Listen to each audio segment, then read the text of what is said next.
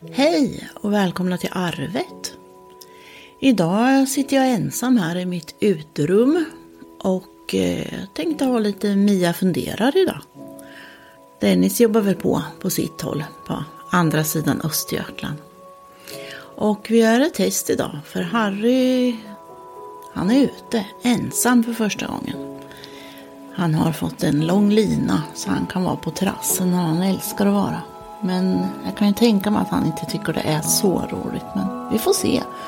Vi gör ett försök får vi se om han nöjer sig med sina leksaker och det. Idag tänkte jag att jag skulle prata om förhållanden. Och jag skulle vilja börja med att läsa en eh, dikt ska jag väl säga egentligen. Det är egentligen en sång som jag vet att ni alla känner igen. Everything I do, I do it for you med Brian Adams. Se i mina ögon. Du kommer att se vad du menar för mig. Sök i ditt hjärta. Sök i din själ. Och när du hittar mig där kommer du inte att söka mer. Säg inte att det inte är värt att försöka för. Du kan inte säga att det inte är värt att dö för. Du vet att det är sant. Allt jag gör, gör jag för dig. Titta in i ditt hjärta. Du kommer upptäcka att det inte finns något där att dölja. Ta mig som jag är. Ta mitt liv. Jag skulle ge allt. Jag skulle offra allt. Jag är så ledsen för det här. Säg inte att det inte är värt att kämpa för. Jag kan inte hjälpa det. Det finns inget jag vill ha mer. Du vet att det är sant. Allt jag gör, gör jag för dig. Det finns ingen kärlek som din kärlek och ingen annan kan ge mer kärlek. Det finns ingenstans du inte är. Allt jag gör, gör jag för dig. Visst är det en fin dikt? Så det är fina ord att man, det jag gör, gör jag för dig. Förhållande. De är inte lätta, men måste vi krångla till dem så pass att vi inte ens förstår dem? Ska vi gå tillbaka några årtionden till eh, 60-talet? Tidigare kanske? Då gifter de sig och så kämpar de till slutet. I de flesta fall. Jag är inte den att påpeka det här för jag har varit gift två gånger innan. Men det här, detta är det one and only. Om jag jämför det här förhållandet med mina andra så har jag inte varit gift förut. Men då i alla fall, på 40, 50, 60-talet och typ, då var i alla fall frun hemma och maken gick till jobbet. Hon städade, tog hand om både barn och hem och maken jobbade från sju till typ halv fem kanske. Och kom hem och då stod maten på bordet. Det är klart att vi inte ska gå tillbaka till det här, det är inte det jag menar. Men vi kan väl ändå fråga oss varför de gjorde så här. Varför gick hon och städade hela dagarna och tog hand om barnen och var hemma och papiljotter i håret och tog av sig förklädet när maken kom hem? Och varför gick han iväg till kanske en verkstad och jobbade i gjuteriet och svettades hela dagen och gjorde sig illa kanske. Skrapsår på fingrarna och naglarna gick sönder. Gjorde han det för sin skull och gjorde hon det för sin skull? Jag tror faktiskt de gjorde det för varandras skull. De kanske gjorde det för att det skulle vara så. Det var ju så, alla andra gjorde ju så, men gjorde de det inte också för everything I do, I do it for you? Att utplåna sig själv för en annan människa? Nej, det ska vi inte. Men för den som jag älskar, mer än mig själv. För det gör vi väl egentligen. Vi säger väl ofta det att det är mycket lättare att älska en annan människa än sig själv. För man har så mycket fel och brister själv. Celluliter och spruckna blodkärl och hängtuttar. Och sen Anne kanske inte är så perfekt han heller, men den heller ska jag säga. Men det är ändå lättare att älska någon annan. Men jag är redo att göra det idag. Utplåna mig själv för någon annan. Jag tror att det är så många som svarar ja på den frågan.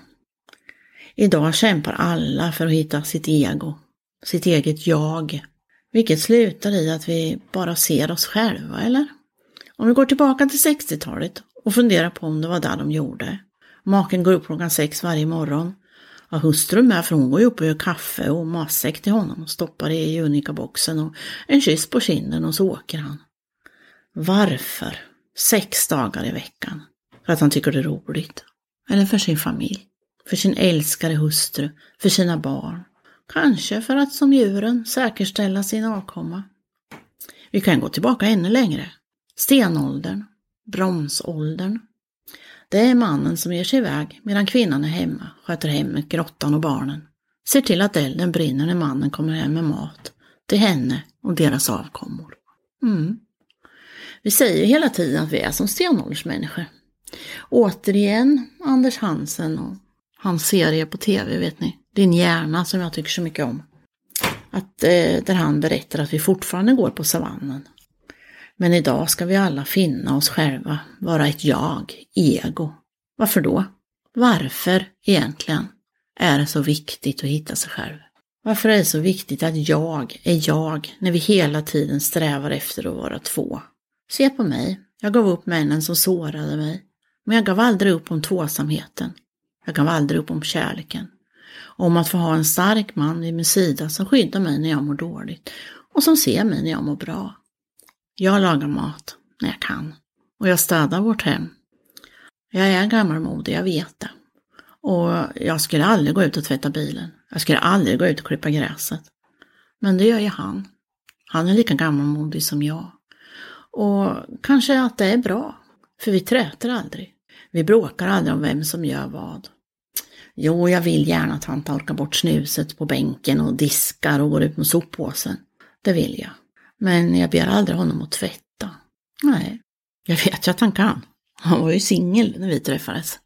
Han var 51 år och singel. Bodde i en egen grotta 25 mil ifrån sin mamma. Så visst kan han, både det ena och det andra. Men varför ska vi bråka om det? Vi gör helt enkelt det vi är bäst på. Jag ser så många par som bråkar om de självklaraste saker. Matlagning, städ, hämta och lämna barn, köra dem till träning. De är ju två, en tvåsamhet. De är en enhet, ett team. Ska man inte hjälpas åt då? Utplåna sig själv för den andre, ska må bra. Måste man gå så långt? Nej, verkligen inte. Det tycker jag inte man ska. Men det viktigaste i ett förhållande är ju faktiskt kommunikation. Det där ni vet. Ord efter ord som bildar mening i dubbel bemärkelse. Om jag inte säger vad jag vill, hur det ska vara, då kan ju inte han veta det. En man kan inte läsa tankar. Helt ärligt, det kan inte kvinnor heller. Fast vi ofta tror det. Tankarna måste uttalas. Man måste säga vad man vill. Ord efter ord bilda meningar. Ett lösryckt ord betyder egentligen ingenting så.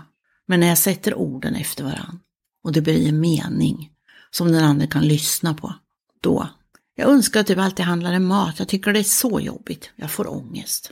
Den andra kanske gillar att handla mat. Kanske gillar att gå i affärer och fantisera fram nya rätter som ni kan laga tillsammans. Och äta tillsammans. Jag önskar att jag kan sköta tvätten för jag tycker inte om hur du viker mina tröjor.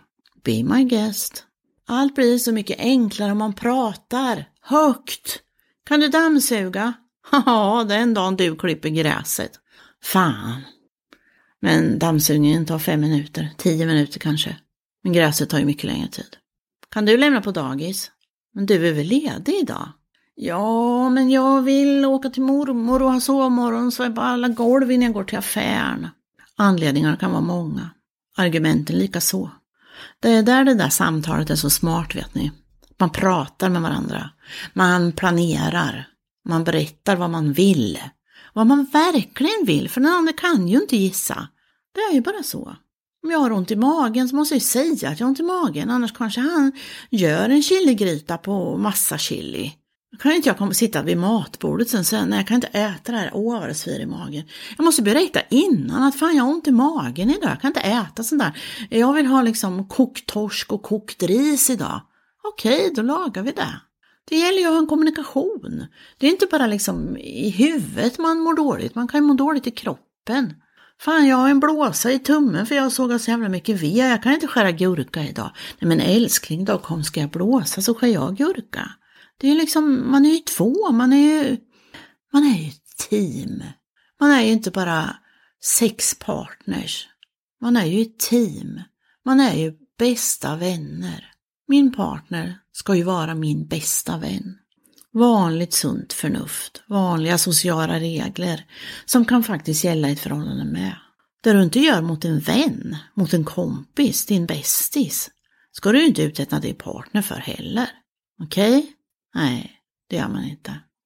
Vi ska inte utplåna oss själva. Nej, vi ska inte sätta våra käresta på en pedestal heller. Men vi kan heller inte sätta oss själva på den.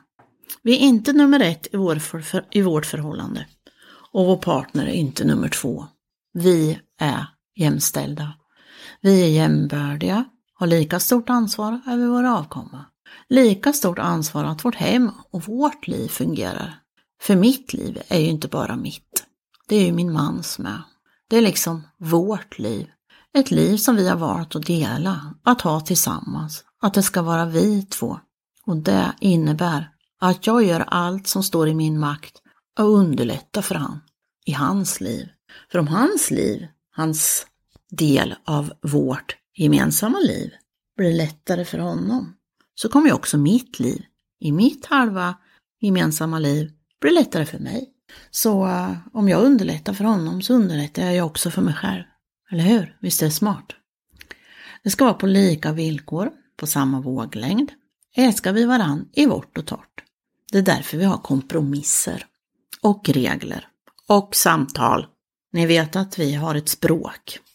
En tunga, läppar och stämband. Det det är lite som gör oss lite annorlunda från andra djur. Att vi har ett mer nyanserat språk, ett ordförråd. Vi har öron. Snälla, gör mig en tjänst. Lyssna på varandra. Det blir så mycket lättare då. En outtalad önskan är svår att uppfylla. Okej, okay? ni förstår det va? Det är inte jag som har kommit på det, det har jag läst någonstans. Det är inte bara på en allt hänger i ett förhållande. Är man två vuxna som valt att leva tillsammans så är det ju inte den ena parten ensamstående med barn. Då är man två vuxna som har samma ansvar, samma önskan om att få vara delaktig, få hjälp och få bli hörd. Få bli sedd helt enkelt. I en tvåsamhet måste man ju få bli sedd, annars är man ju ensam. Och man måste prata, hjälps åt. Det är väl förkylen därför ni är två. Bära varandra, göra vardagen och livet lättare.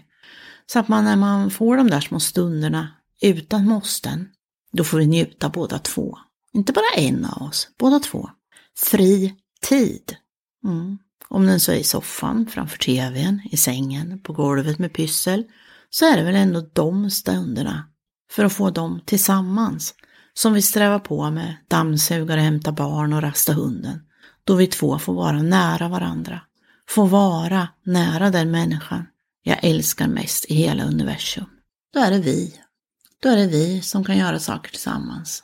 Även om vi bara ligger skavfötters på sängen, så är det ändå vi tillsammans. Och det är väl liksom det vi har strävat efter när vi träffade varandra den där första dagen när det sa pling, klick, dalang, tjompong, eller hur det nu lät. Hans ögon mötte mina och vi liksom bara smälte och vi bara visste att det, det är så här. Det är skrivet i stjärnorna att det är vi. Här är ingenting vi kommer undan. Även om vi hade ett bra på varsitt håll så är det ju ingenting man kommer undan. För det som är skrivet i stjärnorna det är ju, och det var det faktiskt för oss, det var skrivet i stjärnorna. Änglarna hade jobbat lång tid för att föra oss tillsammans. Han född i Norrköping, bodde i Stockholm och jag inbiten Motala och trodde aldrig att jag skulle lämna. Nej, men så vart det så här. Med hjälp av en katt vet ni. Ni som kan våran berättelse. Fast det är väl inte den vi ska dra idag.